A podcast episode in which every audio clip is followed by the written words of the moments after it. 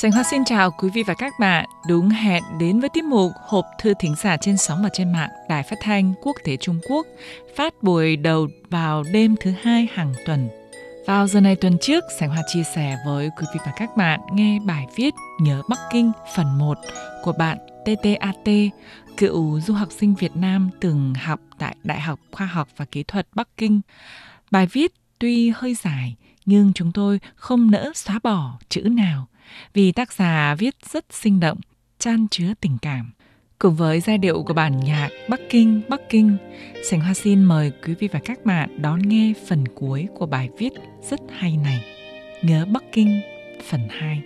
Bắc Kinh vốn được biết đến là kinh đô của nhiều triều đại phong kiến Trung Quốc với các công trình kiến trúc cổ kính, tráng lệ, in hẳn dấu vết của thời gian như Cố Cung, Quảng trường Thiên An Môn, Vạn Lý Trường Thành, Viên Minh Viên, Di Hỏa Viên, vân vân. Nơi đây ngày nay còn nổi tiếng là thành phố hiện đại an toàn bậc nhất thế giới. Với những tòa nhà cao chọc trời, những đại lộ thanh thang và cuộc sống gần như không sử dụng tiền mặt bước chân ra ngoài chỉ cần mang theo chiếc điện thoại di động Ẩm thực Bắc Kinh trong ấn tượng của sinh viên ngoại quốc chúng tôi cũng vô cùng phong phú và đa dạng.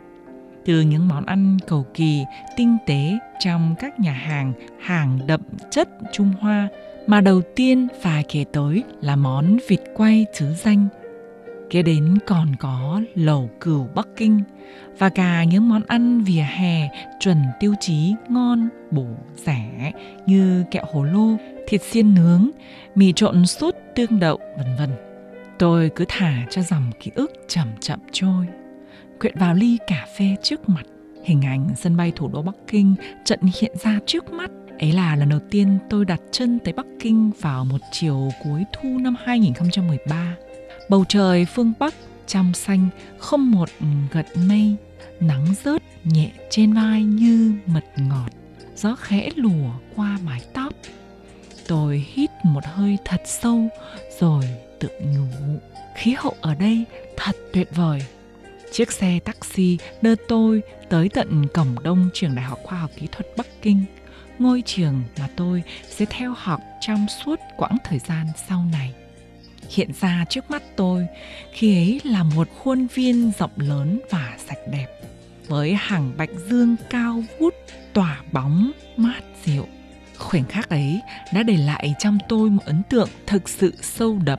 Đến độ sau này, cứ mỗi dịp khai trường, nhìn thấy các bạn tân sinh viên kéo hành lý tới nhậm học, cảm xúc ấy lại bất giác ùa về, bồi hồi, thức thổn trong tim. Vậy đấy, chính những điều tường chừng vô cùng giản dị lại là thứ khiến ta nhớ nhất, yêu thương nhất khi phải rời xa. Bắc Kinh trong tim tôi là khung cảnh hàng cây ngân hạch đổ lá vàng khoe, là những tán phong giàng nhuộm màu đỏ rực, đẹp như trong chuyện cổ tích. Cứ mỗi độ thu về, gió thu xê sẽ lạnh, man mát, buồn khiến lòng ta bỗng thấy tranh trao, những nhớ nhớ, thương thương. Mùa đông nơi ấy rét như cắt, gió cuộn từng cơn ảo ảo ngoài cửa sổ không gian bảng bạc chỉ còn sót lại mấy cây lá kim kiên cường. Cái giá bút cứ trải dài tưởng chừng như vô tận. Bắc Kinh trong tim tôi là giảng đường rộng rãi, là lối nhỏ dẫn vào thư viện, là đại lộ ngập đầy hoa trong ngày mùa xuân. Bắc Kinh trong tim tôi còn là những câu phản nàn và cả lời động viên, khích lệ của thầy giáo hướng dẫn có nụ cười hồn hậu của cô nhân viên phục vụ ký túc xá, có những người bạn quốc tế thân thiện, dẫu chưa kịp biết tên nhau thì mỗi lần gặp mặt vẫn không quên vẫy tay chào câu ní hảo. Tôi nhớ đã có lần tôi từng hỏi người ấy, sau này tốt nghiệp về nước, anh sẽ nhớ nhất điều gì về thành phố này? Câu hỏi bất ngờ khiến anh ấy trầm ngâm không dứt và rồi quay chính bản thân tôi cũng chợt ngẩn ngơ. Giây phút ấy, tôi bỗng nghĩ về mấy câu thơ nổi tiếng của nhà thơ Chế Lan Viên. Nơi nào qua lòng lại chẳng yêu thương, khi ta ở chỉ là nơi đất ở khi ta đi đất đã khóa tâm hồn ngày đầu tới bắc kinh đâu ai biết trước rồi mình sẽ yêu nơi này đến thế đó là thanh xuân là kỷ niệm là những tháng năm rực rỡ có lẽ bởi vậy mà mỗi du học sinh chúng tôi nếu bất giác nghĩ về ngày phải rời xa Bắc Kinh, dường như ai cũng sẽ thấy có gì như hụt hẫng, như tiếc nuối, như lối lưu. Ai cũng mong ước thời gian có thể quay trở lại để được thêm một lần nữa sống ở nơi đây. Với riêng tôi, dẫu không phải là quê hương, nhưng tôi yêu Bắc Kinh bằng một thứ tình cảm rất đặc biệt gắn bó đậm sâu và không dễ gì cắt nghĩa. Dịch Covid bùng phát như một cơn ác mộng với toàn nhân loại trong thế kỷ 21. Nó cướp đi sinh mạng của hàng triệu người, ảnh hưởng nghiêm trọng tới kinh tế toàn cầu và nó cũng kéo dài hơn mọi khoảng cách, khiến nhiều kế hoạch buộc phải thay đổi và có cả những cuộc hẹn bị bỏ lỡ trong đó có cuộc hẹn trở về trường sau dịp nghỉ lễ của du học sinh chúng tôi.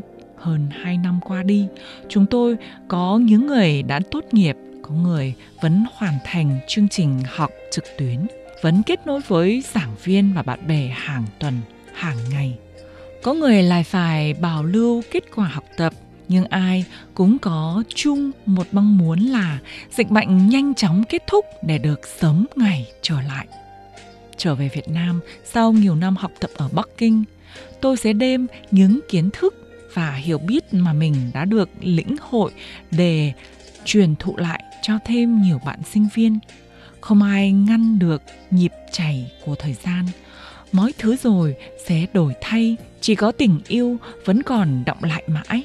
Mai này, tôi sẽ cùng người ấy lật dở những tấm hình của ngày xưa rồi nhắc nhau về quãng thời gian chúng tôi đã từng trải qua ở nơi đây. Đây là tấm hình tôi reo lên như đứa trẻ khi lần đầu tiên được nhìn thấy tuyết rơi.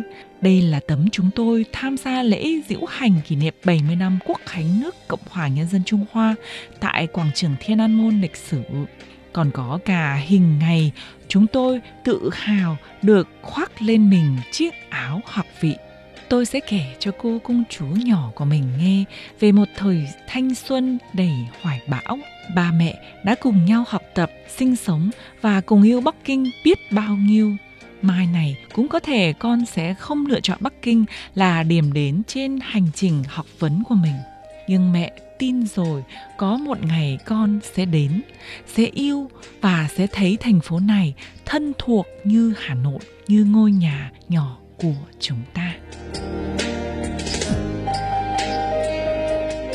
Hộp thư kỳ này xin được khép lại tại đây. Sành Hoa xin chào tạm biệt quý vị và các bạn.